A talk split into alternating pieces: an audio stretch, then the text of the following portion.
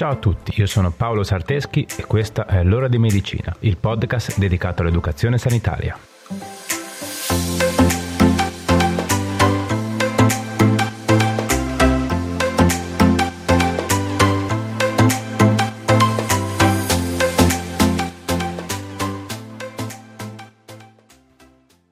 Ciao a tutti, in questa puntata parliamo di uno dei cinque sensi, la vista e dei principali disturbi che possono riguardarla. Intanto vi anticipo che io semplificherò molto nella mia spiegazione, eh? perché non sono un oculista e sicuramente non riuscirei a spiegarvi perfettamente tutto quello che bisogna sapere. E soprattutto perché la vista sembra un senso banale e scontato, ma non lo è assolutamente. E adesso cercherò di spiegarvi il perché. Bene, provate a girarvi la vostra destra. Cioè, se siete in macchina, magari fatelo dopo, eh? E guardate la cosa che avete accanto a voi. Io l'ho fatto e vedo la televisione. Bene, è immediato, direte voi. Sì, lo è.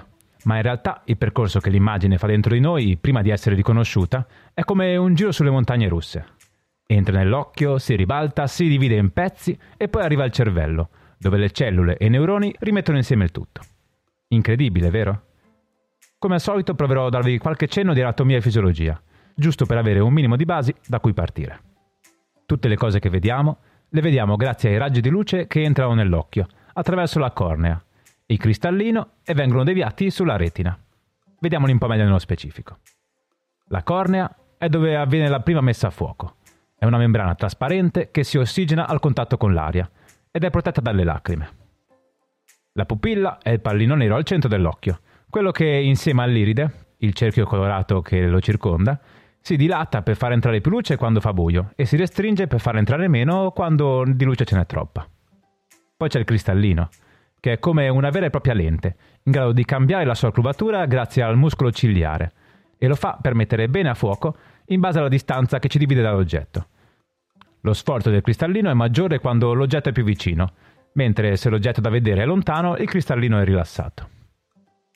La retina è una membrana sensibile situata in fondo all'occhio ed è qua che si forma l'immagine nel modo vero e proprio in cui la vediamo. Qui gli stimoli luminosi si trasformano in stimoli nervosi. Le cellule che lavorano qui sono i coni e i bastoncelli.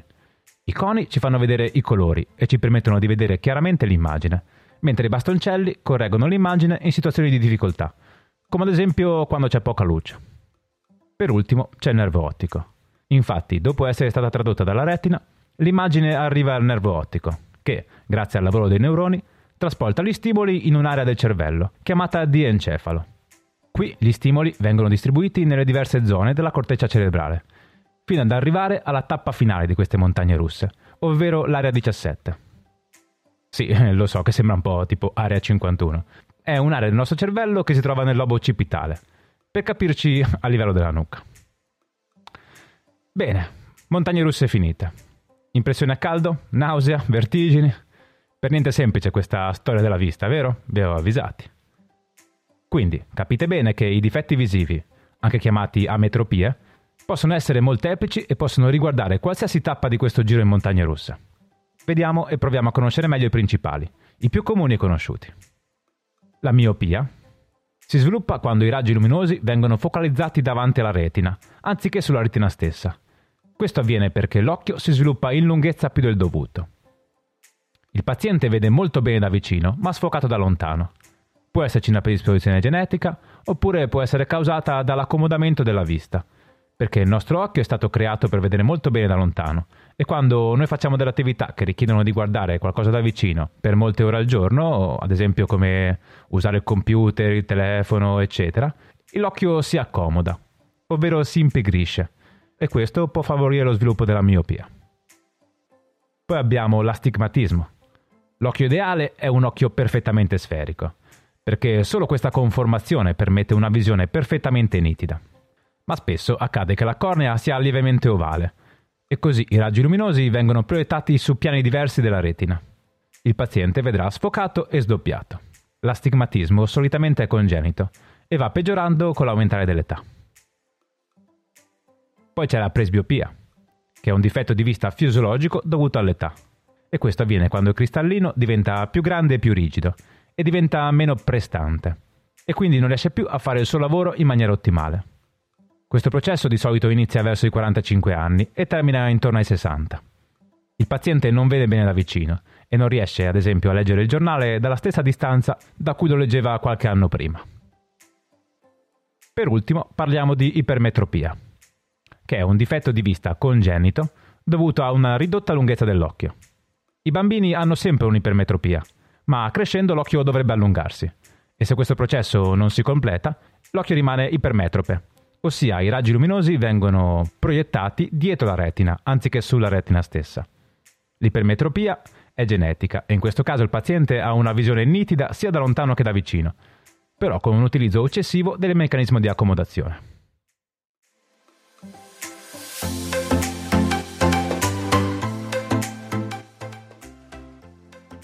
Bene, i principali disturbi sono quelli che vi ho appena elencato, ma tranquilli, a tutti questi difetti si può porre un rimedio, ovvero compensando la mancanza con occhiali e lenti, oppure correggendo il difetto con l'utilizzo della chirurgia, quindi niente paura. Ovviamente per sapere quale sia il rimedio più adatto alla vostra situazione, rivolgetevi al vostro oculista, che, essendo un professionista, saprà esporvi al meglio i pro e i contro dei vari tipi di correzione e indirizzarvi verso la scelta migliore.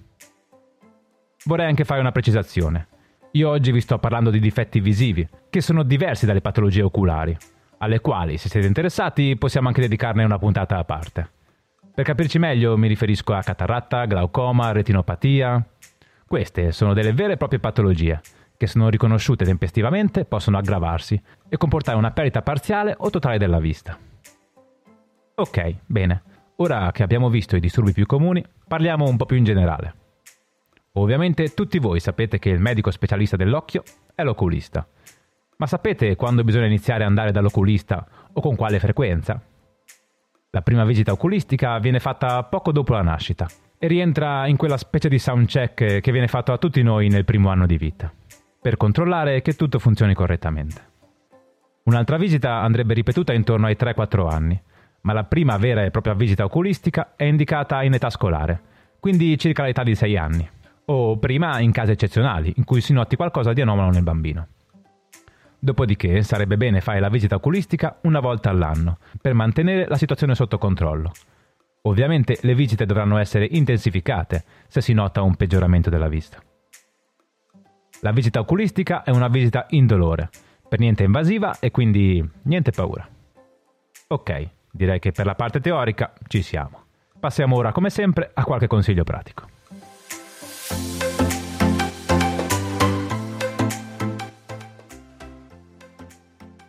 1. Se noti difficoltà nella vista, prenota una visita oculistica, perché sicuramente la soluzione che ti proporrà l'oculista sarà efficace, di gran lunga migliore che avere un mal di testa incessante a causa dello sforzo fatto per leggere quei documenti di lavoro. E ti risparmierà anche quella figuraccia di fessare quel tipo dall'altra parte della strada per almeno due minuti prima di riuscire a metterla a fuoco e capire che è il tuo compagno delle medie. 2. Non sottovalutare mai un difetto visivo. Non può correggersi da solo non è una cosa passeggera. 3. Porta gli occhiali o le lenti come da prescrizione oculistica. Se ti sono stati prescritti, ne hai bisogno e non portarli può essere pericoloso, sia per te che per chi ti sta intorno. 4. Se hai mal di testa quando leggi, guardi la televisione oppure il computer, non esclude la possibilità di star sviluppando un deficit visivo, quindi chiama il tuo oculista e fai un controllo. 5. Per quanto riguarda l'igiene, L'occhio è una delle tante porte d'ingresso che il nostro corpo offre ai microorganismi. Quindi, prima di toccarti gli occhi, lavati le mani. Non solo ora che c'è il Covid, eh. Prendila come una buona abitudine da mettere in pratica sempre. 6. Evita di passare troppo tempo davanti al computer e, se proprio devi, stai a una distanza di almeno 50 cm dallo schermo. Ogni due ore fai una pausa di almeno un quarto d'ora. Evita riflessi sullo schermo che rendono faticosa la lettura e richiedono uno sforzo eccessivo. Anche per la televisione è bene stare distanti e evitare di guardarla per troppo tempo. 7. Ogni tanto guarda lontano, per più tempo possibile, per dare un momento di pausa ai tuoi occhi. 8. Ammicca con le palpebre per evitare la secchezza oculare. 9. Altra cosa molto utile può essere il palming. È semplice e può essere fatto ovunque quando senti la vista molto affaticata. Come si fa? Copri gli occhi con le mani a forma di coppa, in modo da creare buio e rimani così per qualche minuto. in modo da rilassare la vista, ma anche la mente. 10. Di notte dormi al buio e a sufficienza, per garantire anche agli occhi il riposo necessario. 11. Se porti la lente a contatto, evita di portarle per più di 6-8 ore di fila. Togliele prima di andare a dormire o di fare il bagno. 12. Disturbi della vista improvvisi e drastici, come perdite della vista transitorie o permanenti, oppure visione doppia, solitamente non sono di competenza oculistica, ma possono essere dovuti a sbalzi pressorei o a problemi neurologici. Quindi contatta il tuo medico di famiglia o la guardia medica se ci sono altri sintomi allarmanti. E poi, successivamente, se indicato, prenota anche una visita oculistica. 13. Infine siamo in estate, no? E il sole fa bene ai nostri occhi? Come per la pelle, anche l'occhio ha bisogno di protezione. Come? Beh, ovvio, con l'utilizzo di occhiali da sole, che filtrino i raggi ultravioletti. Inoltre d'estate, con il caldo, è possibile che aumenti la secchezza oculare. Quindi, come fare? Intanto bisogna idratarsi, quindi bere, bere e bere. Almeno un litro e mezzo di acqua al giorno. Ma se non dovesse bastare, esistono dei colliri che lubrificano l'occhio e che vanno a sostituire l'azione delle lacrime. Ok, consigli pratici terminati. Oggi erano tantini, eh? Però, come vedete, l'argomento è abbastanza vasto.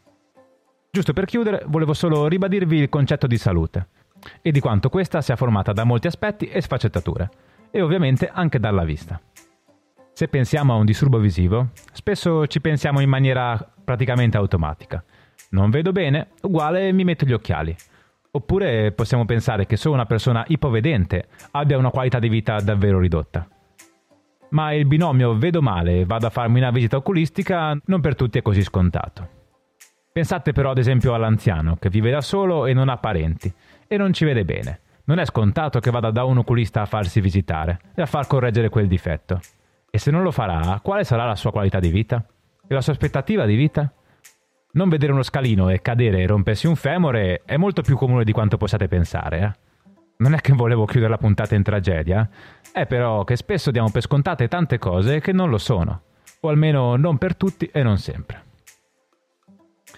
Ok, bene, siamo arrivati alla fine, eh? Come vi ho anticipato nell'introduzione, ho semplificato molto, ma molto, eh? E ho affrontato in linea generale solo i disturbi più comuni, perché entrare veramente nello specifico di tutti quelli esistenti sarebbe molto lungo e probabilmente non sarei stato neanche tanto in grado.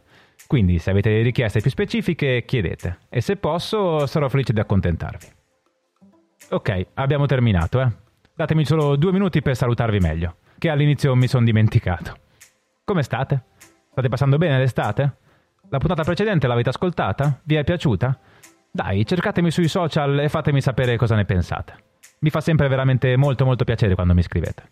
Prima di chiudere quindi ringrazio tutti quelli che mi hanno ascoltato fino a qui e che mi seguono sui miei profili social.